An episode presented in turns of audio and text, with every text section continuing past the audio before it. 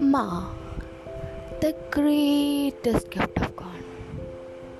What I am today is the struggle of my mother that she had done yesterday. Yeah, I know. She used to be that she is very bad. But in inner side, no one can be take place of her.